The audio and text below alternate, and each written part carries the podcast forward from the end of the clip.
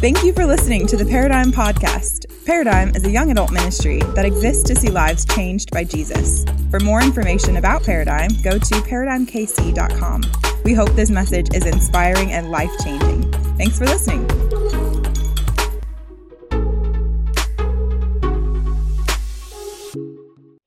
Well, what is up, Paradigm? How are we this evening?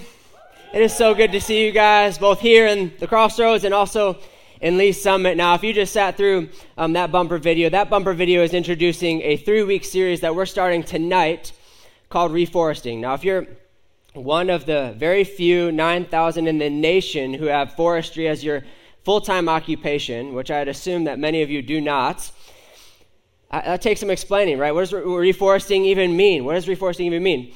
Reforesting is the planting of trees in an area that has been decimated by human consumption. So, over the next couple weeks, we're going to be borrowing that narrative because in the Bible, the Bible is using trees all over the book. But we're borrowing that narrative and that metaphor and turning it and starting to use that for what God wants to do in your heart. Tearing up the roots that have been distracted by culture and taking you back into the, planting, starting to plant seeds of redemption, seeds of hope, seeds of the gospel right in your heart. What does that really mean? We're going after resetting our lives on the gospel. That's the heart behind reforesting. Now, tonight, um, we are on the first part of reforesting, which means we're starting on the most important tree in entire human history. And in order to start there, I'm going to need some help. So, would you guys bow your heads in prayer with me before we get started? Dear Lord,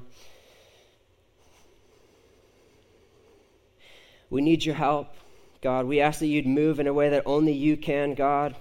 We're so thankful for the people who have made it in here tonight, for the traveling safely on the roads all the way to get here, however far they traveled to get here tonight. I'm thankful that they've made it here. But I pray that they wouldn't have made it here in the same state that they will leave here tonight but that your presence would sit and press upon us in a new way, in a way that it hasn't in a while, God. We're asking that you would go after new ground um, for your name in our souls tonight. And God, if there's any weakness in the prayer that I'm praying now, if there's any little bits of doubt that you wouldn't move and do more than you could, I pray that you just wipe all that away and that your power would be so clearly on display for the glory of your name. We pray all of this in Jesus' name. Amen. Amen. Can you see this man standing right there? He is his eyes are so filled with tears that haven't been there in years. He's looking out at an, an entire landscape, miles upon miles, of an area that he has poured his entire life into. He has his hands calloused increased and tanned by the dirt that he's dug in for decades now. And the tears pooling at the bottom of his eyelids are only a fraction of the expression of how he feels that his life work, 26 years in the making, now falling apart before his very eyes. This man, like many in his community, in 1970 started the process which would later be known as the greatest reforestation effort in the history of mankind. Started by the Chinese government to push back the Gobi Desert, this man, along with many others, committed to planting 88 billion trees by the year 2030. But as they planted, and as this man planted and planted and planted tree after tree, seedling at a time, seedling at a time, the pain in his back and the pain in his knees, excruciating as that might have been, paled into comparison, the pain that he felt watching the trees that he had planted in hastiness grew up quickly, now diseased, setting their progress back 1 billion trees, which is the equivalent of 20 years of his labor. He's crushed. So he stands there and looks out and wonders, What do I have now? I have nothing. I share that story tonight It's an important story because it's not just the Chinese farmer story. That now he will he has lost the opportunity to see the completion of that project because he had to start from ground zero. I tell that story not only of the Chinese farmer, but I've invited two of the most familiar farmers in human history here tonight with me in this message by the name of Adam and Eve. As they stood on the edge of the Garden of Eden, having been banned from it, they looked out over what could have been, their hands shaking, their hearts sinking could hardly even shout, though they wanted to, that they had lost everything that they had. And I wonder if here tonight there's someone in this room right now who's struggling under the weight of just, I want to grow faster. I want to get to the place that I want to get. I want to achieve to the highest potential. I want to reach the edge of the tree line and beyond. I want to be a millionaire in my 30s. I want to have the the most pre- the prettiest girl I can possibly imagine, striving and straining without any sort of root structure. The story of the Chinese farmer is the story of Adam and Eve, and the story of Adam and Eve is the story of you and me. So if you're here tonight and you're like, man, I, I, I, I am so tempted with this idea that I could grow and, and grow and flourish and fight and get my way up and, and achieve more and get after more. And, and we fail to recognize the one thing that gets in the way. Just like the Chinese farmer recognized the hastiness in the poplar seed that they were planting, growing way too fast, leaving them susceptible to disease after disease. Adam and Eve tempted and lured into the tree of knowledge you and me tempted to chase after that which won't last. What's the one thing, the disease that harps at the bottom of our tree? You guys know what it is? It's sin. Now, it's not just sin in general. It's really easy to articulate what sin looks like outside of this room, what sin looks like at work, what sin looks like at your coworker and your roommates. Turn to your neighbor and look, look at them and say, I think that you're sinful too. No one did it? You're sinful too. That's easy. I'm going to give you a layup. Turn to your other neighbor and say, Yeah, you are too. You're sinful too. It's not about it's not about looking at the sin outside. That's so easy to find, but what's so hard to find? The sin that sits inside of our own hearts. And so tonight we're going to be turning a mirror on ourselves and we're going to start to do the mining of reforesting that's required to building a faith that is resilient. We want resilient roots that are insulated by the preparation of slow pacing through the gospel. Through this text that is the Bible, from Genesis to Revelation, we got a span. We're living under the canopy tonight of the trees, but we're going to start the very first one, the tree of knowledge. We're going to be in the book of Genesis 2. If you have your Bibles, grab your, them and bring them out. We're going to be in Genesis 2, starting in Genesis 2.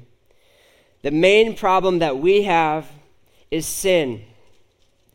It's not just any sin. We have sin all around us. It's really easy to see sin on the news, but how are you seeing sin in yourself? Sin is building your life and meaning on anything, even a very good thing, more than God.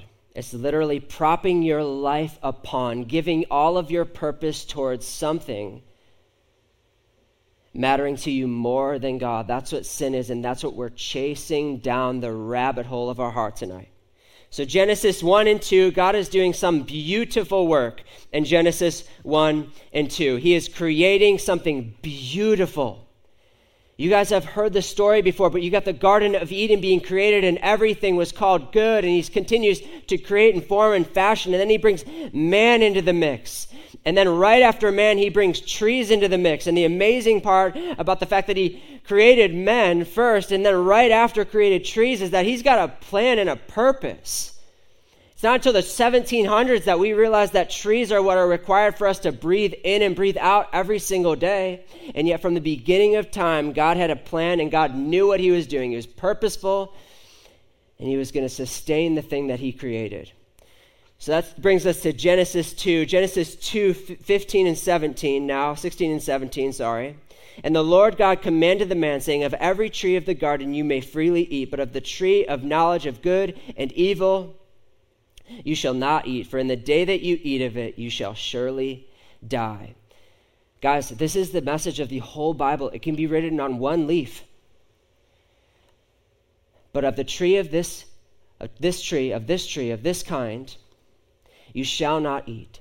And so God has opened the expanse of the entire world at the fingertips of Adam and Eve, and yet He gave one rule do not eat of the tree of knowledge. So if you're anything like me, you're like, well, God, why did you even include the tree of knowledge?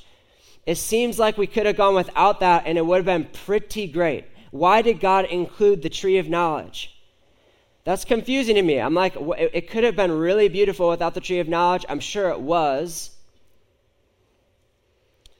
I'm going to give you two reasons why the tree of knowledge was included in the Garden of Eden. The first I'm going to tell it to you through a story. So if I showed up at my house and I had a bouquet of flowers and I knocked on the front door and I asked, and I, you know, I waited till, uh, of course, my kids run to the door and, they, and I would have to get through them. But the time Sydney came to the door, I handed her those flowers. And what if I said, the, I said this to her? Um, Here you go. And she says, Well, oh my goodness, wow, oh, this is so. This is so nice of you. Why did you do this? And I said, Because you, I have to. And she's like, Well, what do you mean? I'm like, well, it's Valentine's Day, and I was told that I have to do this, and so here I am. Here are the flowers. These are for you. I hope you like them.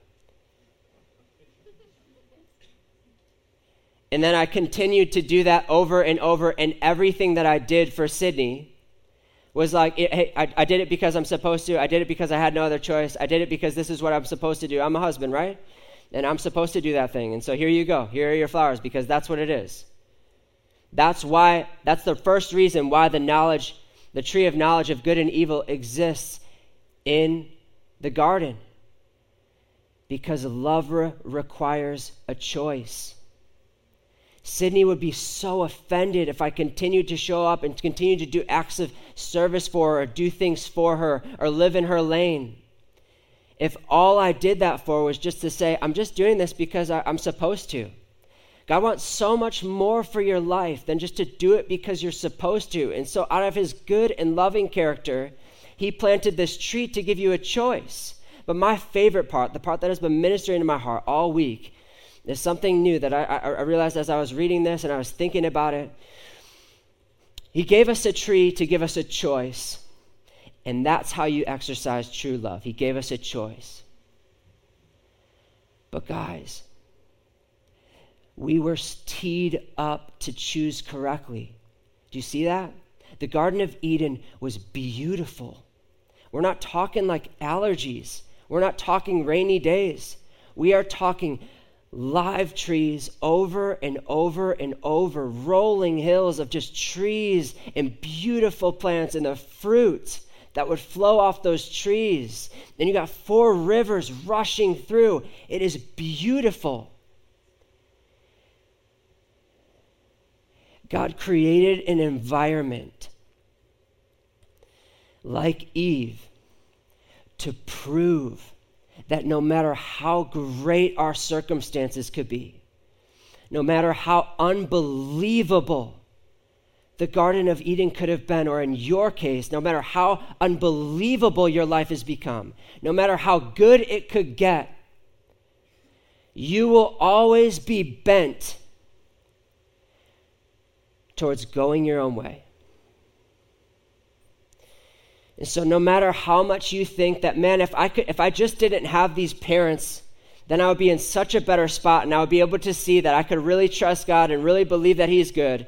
I, if I didn't just have all of these these siblings that are just they're just such a problem. And if I didn't have this relationship, then I'd be able to stomach some of these. If I just didn't have any of these things, Adam and Eve had a perfect setup. They didn't have parent problems. They didn't even have any issues in general. They got plenty of sleep. They weren't chasing around annoying workloads. They weren't having an oppressive boss. They didn't have any of that. And yet, so many of us are thinking that it's just going to get better. If, if the environment changed, then it would get better. And the truth be told, that is not a correct narrative because Adam and Eve, who are representatives of us in the Garden of Eden, prove it to us. God gave us an environment at the very beginning of time, so intentionally, He gave us that environment. Adam and Eve, He purposed so intentionally. That environment proved that no matter how good it gets, no matter how much wishful thinking, no matter how much money you start to make and how much better your life seems to be, no matter how many meals of ramen noodles you are able to get away and start going out to eat more often, no matter how much better your life gets, you will always, always, always be bent towards going your own way. Isn't that true? That's just true. That's just true of my own heart. I, I wrestle with that this week because I cannot hold back from the idea that until we continue to reforest our faith, if we want to start at ground zero, we have to understand that God is really, really, really, really good. And at the same time, we are always bent towards rebellion. So, what's the thing that's keeping our faith from reforesting, from God doing the work of just bringing new life and strong life and resilient life back into our lives? What's the thing? What's the problem? Point number one is I am. That's the problem. It's the answer to the question I am. We're going to continue on. We're going to jump over in Genesis chapter 3, and we're going to stay here for the rest of the night. So we're going to go through Genesis chapter 3. We're going to mine through this, and then we're going to be out of here, okay? Genesis chapter 3, 1 through 6. Now the serpent was more cunning than any beast of the field which the Lord God had made. And he said to the woman, Has God indeed said, You shall not eat of every tree of the garden? And the woman said to the serpent, may, We may eat the fruit of the trees of the garden, but of the fruit of the tree which is in the midst of the garden, God has said, You shall not eat of it, nor shall you touch it, lest you die. Then the serpent said to the woman, You will not surely die, for God knows that in that day you eat of it, your eyes will be opened, and you will be like God, knowing good and evil. So when the woman saw that the tree was good for, good for food, that it was pleasant to the eyes, and a tree desirable to make one wise, she took of its fruit and ate, and also gave to her husband with her, and he ate. Have you ever paid attention to the fact that what tempted Eve wasn't the fruit? Like, have you ever realized that? I always like, I, I kind of always grew up and was, I thought it was like Snow White, like the apples were hanging off and they were really beautiful apples, and like somehow there was potion in the apple that changed everything. And so the most attractive thing about the tree in general was the fruit. But that's not true. What tempted Eve was the wooing and the whispering of the serpent about the character and the goodness of God. I'm going to say that again because I feel like it didn't land. It wasn't the fruit that tempted Eden, it was the serpent whispering into your ear, telling you that God, his character can be questioned, that he's not good when life is hard. So, how many of you are in here tonight sitting with that, man, that just like that lure of temptation in the side of your ear telling you, man, I don't know if I can trust this. I don't know if I, be- I don't know if I can trust this. I don't know if I believe that he's good. I don't know. Eh, it's just that, it's not, it's not the fruit what starts it is the just starting to woo your brain into this sedation of believing that God's goodness and God's character isn't fit for task. And so, how do we fight against that? There are six lies that will uproot your faith. This is the primary mode of the message tonight. We're going through six lies that uproot your faith. We have to start at the forest floor. So many of us want to be the flying high redwoods in the Sequoia National Park. But until we get to a place like that, we have to recognize that we have to start on the forest floor. and that's tonight. Six lies that uproot your faith. Genesis chapter 3, verse 1. Now the serpent was more cunning than any beast of the fields which the Lord God had made. Satan used the craftiest and most cunning beast strategically. Does anyone wonder why Satan didn't just use a pig? It's kind of weird. Why did he use a snake? Because isn't it true that we are so bent towards seeing the new, the novel, the crafty, the cunning? And so he used a mechanism that feeds our already insatiable hearts. We're sitting in a Garden of Eden with Adam and Eve, so much newness all around, and the, and the devil himself had to figure out a way to make it more compelling. So he grabbed the serpent and seduced our attention and brought us into the fold. Is all it takes is just a serpent to seduce the attention, bringing us into the fold because the serpent was crafty and cunning. It's just shocking. It's clickbait. The first lie that the enemy will use to uproot your faith is that I can revolve over resist. We are constantly enticed by the talking serpent of social media comparison. And so we live in the zip code, but we expect not to pay taxes. Do you know what I mean by that? We literally build a house, we set up shop right in the presence of social media comparison, if that's you tonight, and you expect not to start feeding on that when time goes past. Or this, is, this might be you tonight unregulated entertainment. This is just revolving around something that can consume your soul. Eve had no business lingering, and yet she did. The lie that will consume you is that you can revolve and you won't get bit. The lie that will consume you is that you can revolve around unregulated entertainment or, or, or catch this, a career that promises a beneficial identity. So many of us think we can just get by, oh, I'm not that guy. I'm not a money hungry, chasing after everything, everything that I see and trying to get rich quick, any of that. I'm not that guy, but I can revolve around those guys. Because hopefully, if I revolve around them long enough, I'll become like them, but without their character. That is a lie. That is a lie that you can revolve instead of resist. But the, the devil will use that all day. But the truth be told, you have to resist. You cannot live in the same area as that person. You cannot talk to that, that person if it just means revolving around something that you know is not good for you and that God says is not good for you. And yet you've made a space and a place in your heart to just kind of hang around. This lie will lead you further than you wanted to go, faster than you thought possible, and it will sabotage roots ready for reforesting. Let's get to the next one. Now, the serpent was more cunning than any beast of the fields which the Lord God had made. And he said to the woman, Has God indeed said? Now, this is subtle but significant.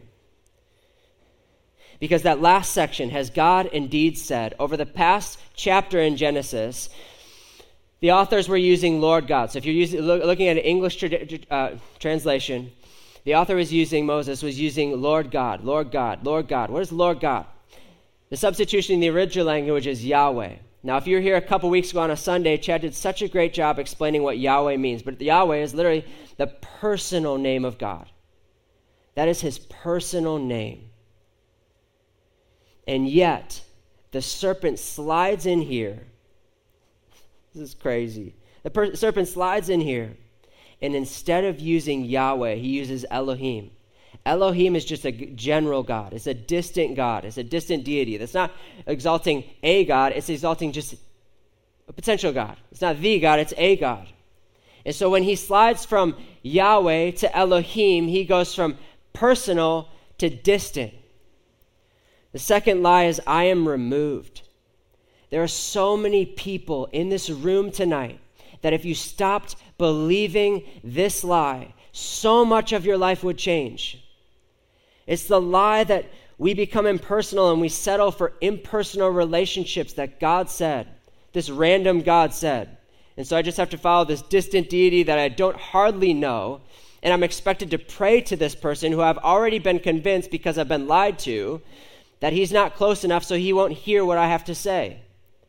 And vice versa. I for sure can't hear what he's saying because he's way too impersonal for that. He's just some God. The enemy will always bring you in and wrap you up and grasp your roots and convince you that you are removed from relationship with your Maker. How do I know that? Because relationship, we are made, we are relational beings. And because we're relational beings, our whole society is webbed with just many relationships. There's some people in here tonight who are struggling primarily because they do not have relationships. What, ha- what happens when we have a lack of relationship in our life is we become, we become depressed, we become disillusioned, and we become just stagnant, and we become like dissatisfied in the life that we're living. And so I, I can prove it to you because we have artists that are just singing the tune of, of loneliness over and over, and it just creates this mix of sadness. If you didn't think I'd be quoting Billie Eilish tonight, you were wrong. Billie Eilish, what's up? Today I'm thinking about the things that are deadly, like I want to drown, like I want to end me. She says about her lyrics, no one would play my music until they, start, they started to feel my music our culture is riddled with this idea that we are just so removed, so distant, so disengaged, disconnected, and we're not fully known. And so we orbit around each other with all of these devices, not really being fully known, which only increases the lie that the enemy's trying to get us to believe, which the, the, the person you are on Instagram is really the only valid person there is. And if that's the only valid person there is, then don't expect to get any deep relationship because the second they see who you really are, they won't want to be near you. You're removed. And so the horizontal removing happens so easily. But it creates in our hearts this idea that we are broken and we, we are just lonely and we're depressed and we want to end ourselves. And we've started to listen to the music Shout out to Billie Eilish, but you probably didn't think I was also going to reference Olivia Rodrigo. Shout out to Olivia Rodrigo. Let's go. I'm so insecure, I think that I'll die before I drink. I'm not smart. I can't even parallel park. So much of our questioning, I know, it's kind of weird. It's kind of weird. I'm going to be honest. Especially as I quote that lyric, it just doesn't, it doesn't even rhyme. I don't, I don't understand. But that's what we're listening to. These girls are like on the top of the charts. And why? Because they're singing a tune that sounds familiar to our heart, which is this disconnected, disengaged, depressed, lonely, I can't parallel park vibe, which I sometimes get. If I can't connect deeply with people I see, what would make me think I could connect deeply with a God that I can't? This is just the way that it works. You look around and you're like, I can't connect with these people. I can't connect with these people, even though I'm looking them in the eye. They don't they can't connect with me. I can't connect with them. How it works we translate our horizontal relationship to our vertical one. And so it becomes really hard. All of a sudden, we're like, I can't hardly connect. I don't know who to hang out with. No one really knows me. I will stir the pot of this lie that tells me that I'm I am removed and distant and disengaged horizontally, which only, as a matter of time, convinces me vertically that the same thing is happening. That's not true, guys. I'm just going to be honest, that's not true. God is not some distant deity. He wants relationship with you. He wants to be near you. When's the last time you woke out of bed in the morning and just, man, God, thank you for desiring to be near me? That doesn't happen. Why? Because we're just like, well, I prayed this morning. I tried to loft it up really high so that he could get it. And the longer I spent in prayer, I'm done. You get the point. Right? It's a lie. It's that I am removed. I remember this feeling so deeply. I was in college and I um, went through a series of really, really deep depression. And, and I had um, very few friends. And I remember feeling this just massive sense of isolation. And so I got I picked up this book um, that I was given. Um, it was by Andrew Murray, and on the front cover it had this tree with this like beautiful, like just a, a fruit all over the tree. It was called I can't really remember the title because I, I, I, to be honest with you, I didn't read it. But I read the first line. I'll be honest. I admit it. I didn't read it, but I did read. I opened up and I read the first line. And you know what the first line said? In that season, when I was reading this, I couldn't stomach it. The first line said, "If you feel distant from God, it's not because He moved; it's because you moved." And to be honest with you, I closed the book and I made it a coaster, and I've not read it since.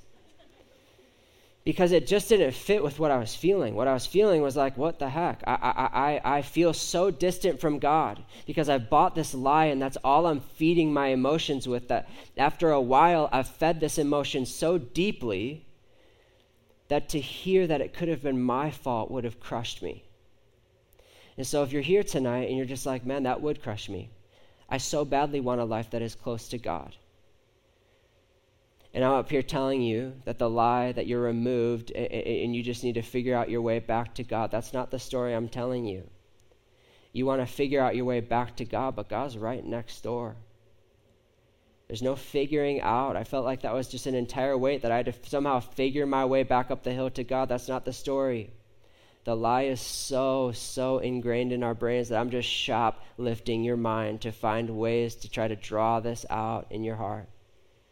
But it's so true, and it's true of me too. If there's one of these lies that I sit on most often, it's this one. So you're in good company if that's you. Let's get on to the third lie. Has God indeed said, You shall not eat of every tree of the garden? And the woman said to the serpent, We may eat of the fruit of the trees of the garden, but of the fruit of the tree which is in the midst of the garden, God has said, You shall not eat it, nor shall you touch it lest you die. Lie number three is I am restricted. What happens here is, is very subtle, but I have to point it out to you. So follow me along the theological rabbit trail for a second. There's two forms of this lie in this text right here. So the first form is the negative sits front and center. Let me explain that. So is, is, is, the, is Satan really uh, quoting God correctly? No. In verse in, chapter 2, verse 16 and 17, it says this every of every tree of the garden, this is God, of every tree of the garden you may eat freely. But of the tree of knowledge of good and evil you shall not eat, for in that in the day that you eat it, you shall surely die. What did the serpent just do? He took the negative, he distorted it, and he made it the only thing that Eve can think about. The negative is sitting front and center. That happens all the time in church culture. Let's just be honest. I don't like going there because all they do is tell me the things I can't do. I don't like going there and listening to those messages and hearing those sermons because they're just telling me all the don'ts and don'ts, and I can't do this and I can't do that, and the don'ts in front and center. This is even like I, like I'm just going to be honest. This is even me. Like I hate being restricted. This lie is I, I am restricted. I just hate this idea. They tell me uh, on a Tuesday night that if, if I'm standing on this stage, I have to stay here. But all I wanted to do is I just want to walk over here. And then I want to go over here, and I can't move fast enough because if the camera can't keep up, no one's going to be able to see it. All I want to do is this. I literally hate the idea of having to follow rules, which is why the speed limit is annoying. Because I kind of want to go up a little bit, and I want to keep going up a little bit. It's just annoying to me. I've been like this since I was two. You can ask my parents. This is just how I roll. I just hate this idea. I just hate feeling restricted. And when I feel restricted, what am I most likely to do? Grow in anger and grow in bitterness and grow in rage at the person who's instilled the rule upon me? But the reason I stand here is so that so many people can hear the message. And so that people, our people in Lee Summit can also see me. And it's not distracting to you guys when I'm walking wherever I want to walk. The do for, or the don't for me was don't walk everywhere. But the do is so much greater. I'd love to walk over there. I'd love to walk back there. I'd love to walk behind stage. I don't know why, I just do. But I'm told don't. But when I think, all I can think about is the don't. What, what I'm missing out on is all the do's. I'm not a distraction so that you can hear the message clearly. You can see uh, me speaking so you can, you can see my heart, my intention, my motive, all the things that, that allow for public speaking to happen and for allow for the language to just cross over. There's so many do's, but let me just bring it closely to your house. Don't have premarital sex. Don't, have, don't watch porn. Don't live with your boyfriend or girlfriend. Man, these are massive don'ts in our culture, right? Especially in a room this size. You have so many people who just orbit around this, ah, I just can't, I don't, don't do that, don't do that, don't do that, don't do that, don't do that, don't do that. And we are a, we are a culture that, get, if, we are, if we're not careful, we're a culture that gets, gets consumed by this idea that we just show up and just talk about the don'ts. don't, don't, don't, don't, don't do that, don't do that, and don't have sex, and don't drink, and don't, don't do drugs, and don't do all of these things because the Bible says, because the Bible says. And if we're not careful, we will miss out on all of the do's.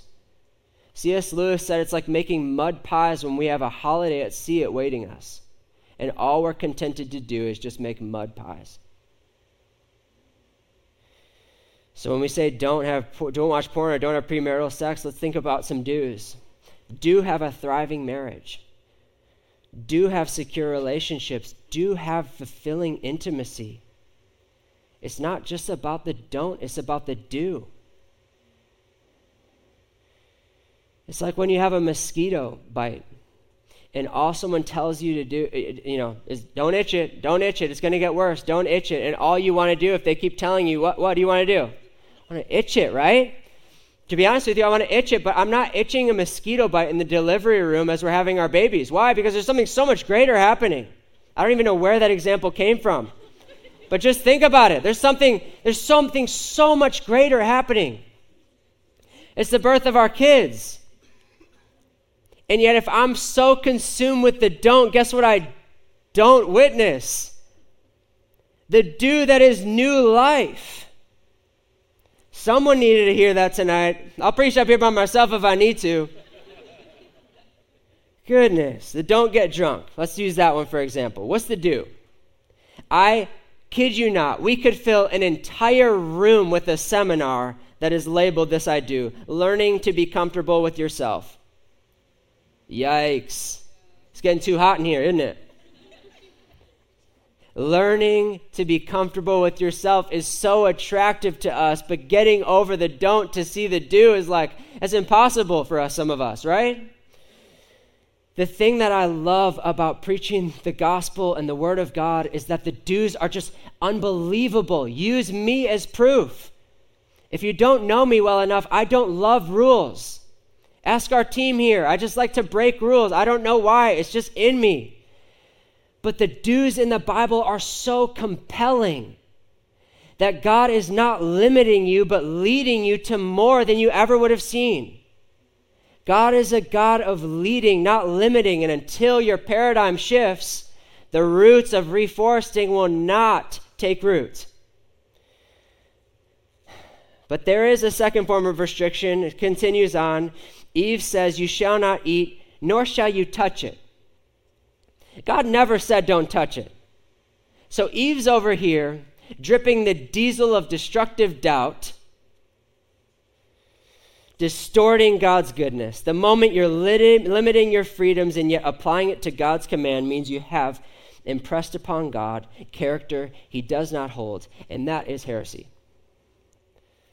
It's just heresy. You're just, you're just making up things. But put in really simple terms, Eve has become a legalist. She's become legalistic.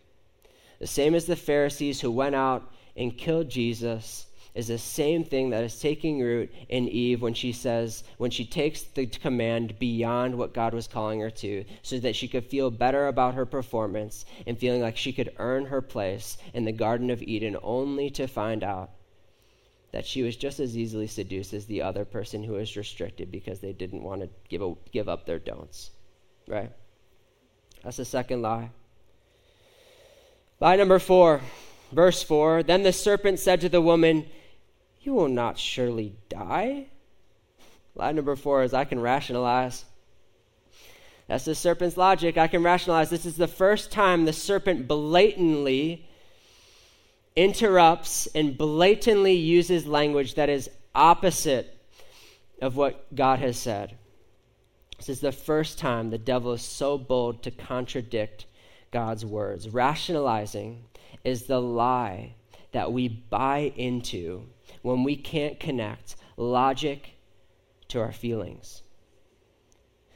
Rationalizing, in fact, is when we take our logic and we just chase down our feelings right?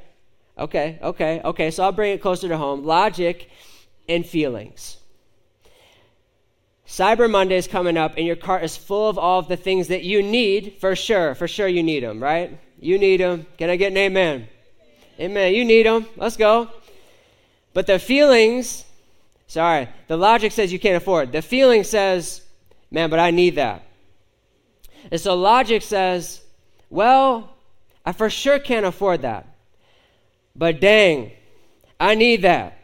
And so what we do, we trail and we bring that logic so all the way over to our feelings. And we do it in creative ways, yo. I'm gonna be honest, especially in the Midwest. You ever walk up to a girl and say, Man, I really like your shirt? And she goes, Oh, don't worry, I got it on sale. oh, this thing from Anthropologie? I got this at Cargo Largo. It was 75% off with a $5 coupon. Because we can't handle the feeling like, oh, this is really expensive. I probably shouldn't have bought this anyway. It was needless. And yet the logic just drives right on over to the feeling. And so many of us do that with our faith and with the things that God calls us to. We have such a hard time taking the rules that God has given us and the commands that God has given us and recognizing that there's a dissonance between the fact and the feelings. And so often, what happens in in this story here with Eve and what happens in our hearts is you just know it. You can literally feel it right now. When you get to the place where you start to learn about what God is teaching you, and then you realize that your feelings don't really align, and you are struggling with this dichotomy what do I do with this?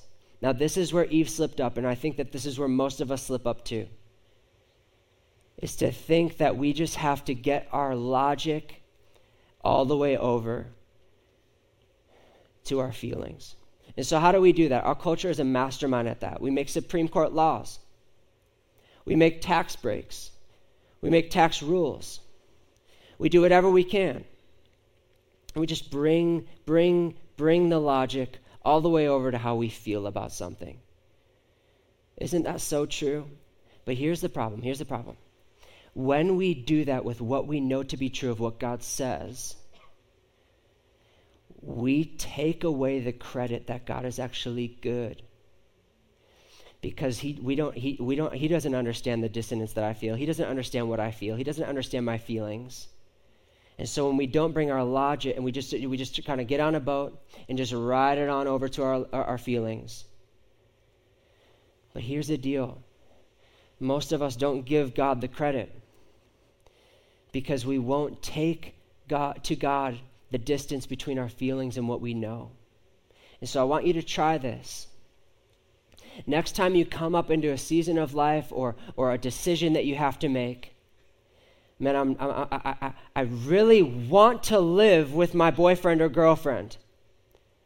But I know that God says it isn't true. But we're going to get married, I'm sure, someday. But I, but I do know that God said. And God, what, and so what do we do? Eve did the same thing. She ran. She took the devil's bait. She took it and she ran. And when she ran, she, she, she, she, she flooded God's ability to allow him to draw, draw the dissonance back together. She forfeited God's opportunity to show her that, yes, I'm good. And yes, I know that this is hard, but I'm good. And so trust me. And so oftentimes we think that rationalizing is the way to get those things to align, but taking it to God when we feel a dissonance is our first step. God, I don't feel this, but I want to. God, I trust that your word is good, and I, I, just, I just trust that you are good. And so, God, would you just help my feelings to align with what you say is true? Would you help me see it as you see it? Would you help me see it as you want me to see it? Would you help me walk the path that you want me to walk? Would you help me to find fruit when it seems like there's just a desert here? We ask God, but rationalizing is so hard to find within ourselves. And so, man, I would just encourage you to ask your community, man, where am I rationalizing? Where am I just like rationalizing my lifestyle away? I think you guys get the point. Use your resources to help you figure out where you're rationalizing. It's so, it's so, it's so prevalent in our culture. Let's get to line number five. Then the serpent said to the woman, You will not surely die, for God knows in that day you, uh, in the day you eat of it, your eyes will be opened. The lie of right now. So this lie takes in two forms. The one is low level shelf. We just live in a culture that loves the immediate, right?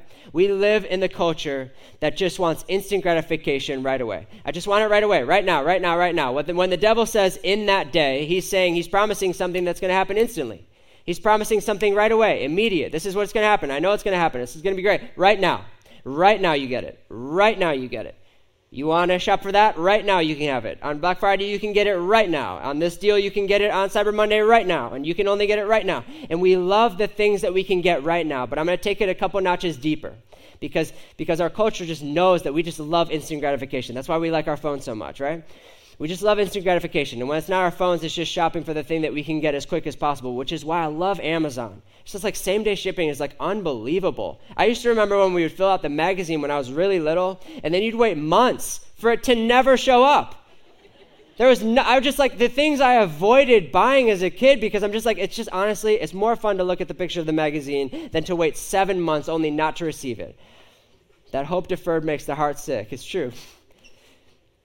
But here's the second layer it's this positioning your emotional state on the roller coaster of right now. And so it's not just about instant gratification. It's just, I woke up today and it's going great. I love my life. God, you are so good. And then you woke up the next day, oh my goodness, what happened, God?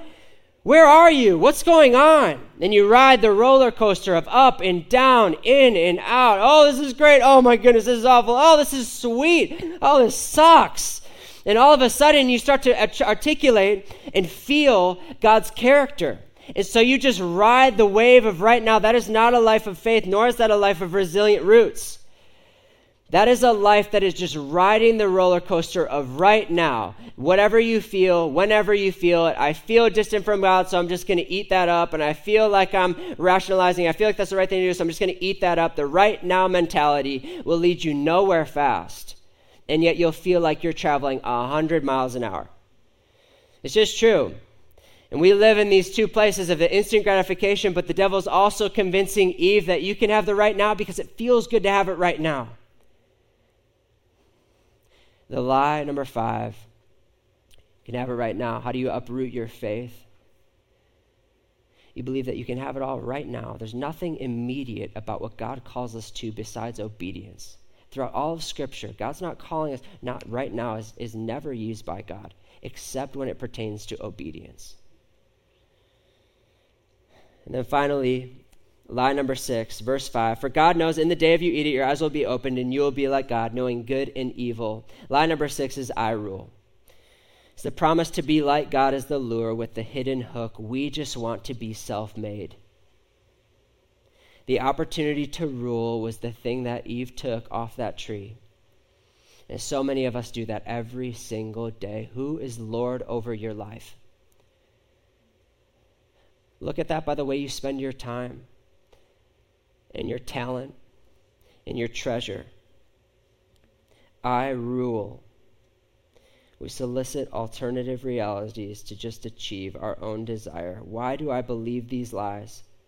Because we do one thing with God, and that's questioning the goodness. That's point number two questioning the goodness. Verse 6 so when the woman saw that the tree was good for food, that it was pleasant to the eyes, and a tree desirable to make one wise, she took of its fruit and ate it. She also gave to her husband with her, and he ate it.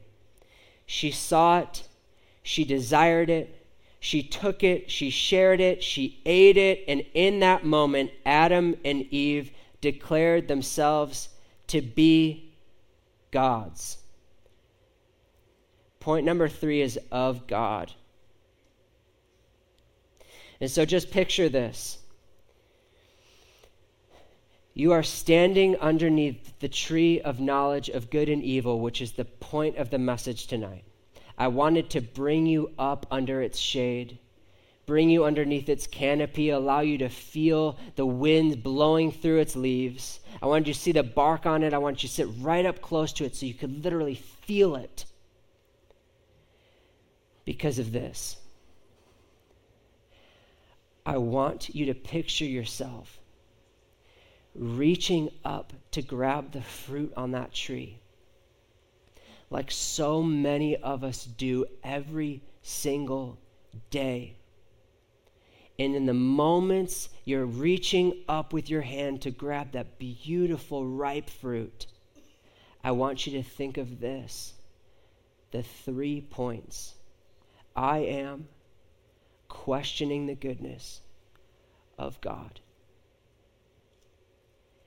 In that moment, as you handle that, that fruit, remind yourself of all of the lies you believe to get your arm to move up to that fruit, that temptation, that uprooting power that the enemy holds.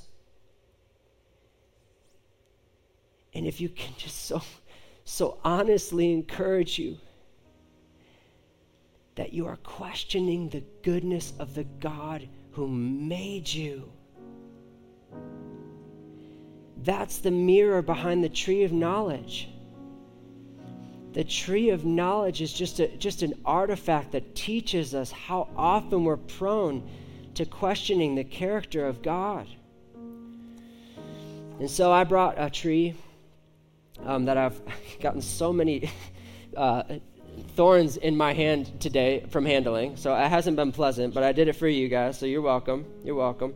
I brought this tree and I'm going to put it on the table here just so you guys can all see it um, from the back and such. I'm going to put it in the middle so this table doesn't fall off.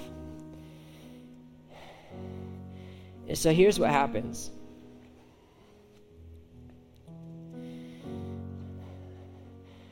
God's built something beautiful in this tree. And over time, the devil reaches in and he just kind of starts to wiggle you and shake you. He's got lies of, man, are, are you restricted? Yeah, I'm going to shake you a little bit for that. You shouldn't, you shouldn't have to be restricted like that. And, and then you start to think about, I'm removed. Am i yeah i'm removed. I don't have a relationship with God, and, and and I'm revolving when I should be resisting. Yeah, maybe I should watch that thing that I have wanted to watch for a long time, even though I know it's not appropriate. And I'm maybe, yeah, you're right. Let me just rationalize all the all the lies together for a minute. Let me just do that, and then the, and then and then I need this right now. I kind of need this right now.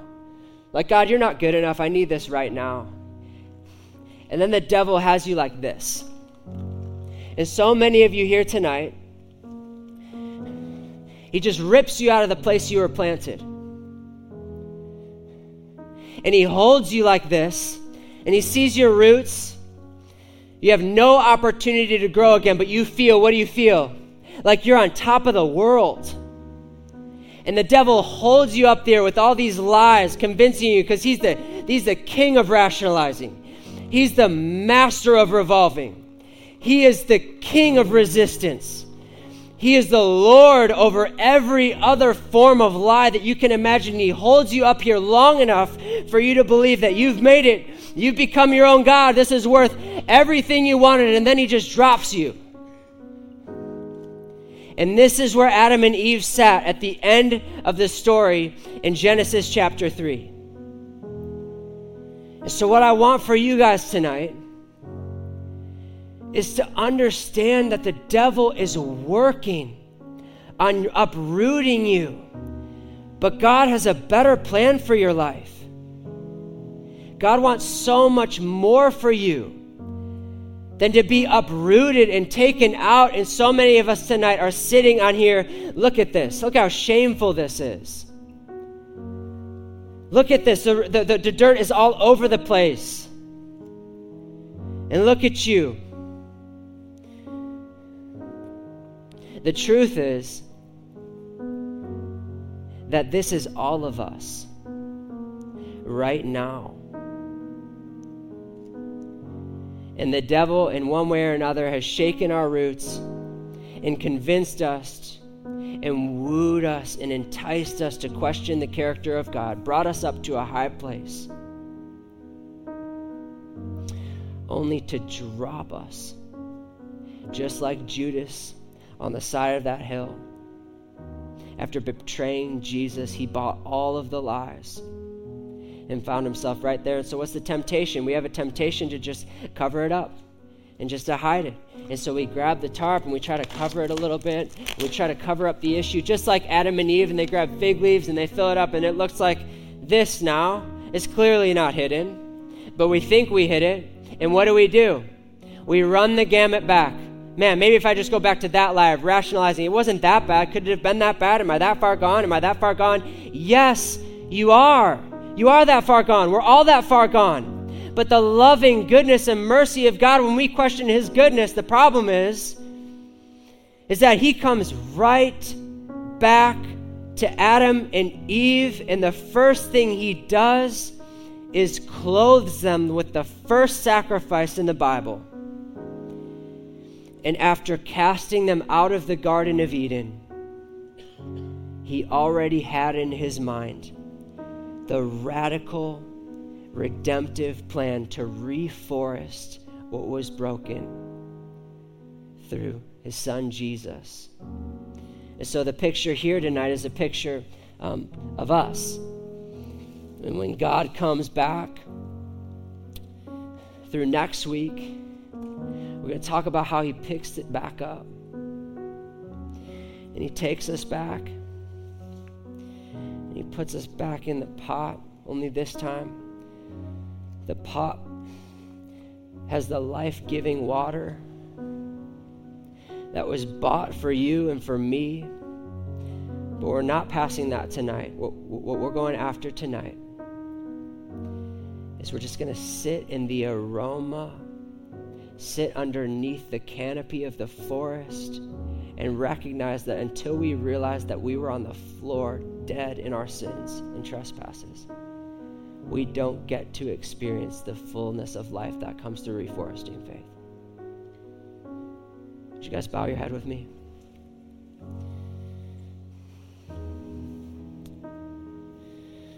Lord, you are so good.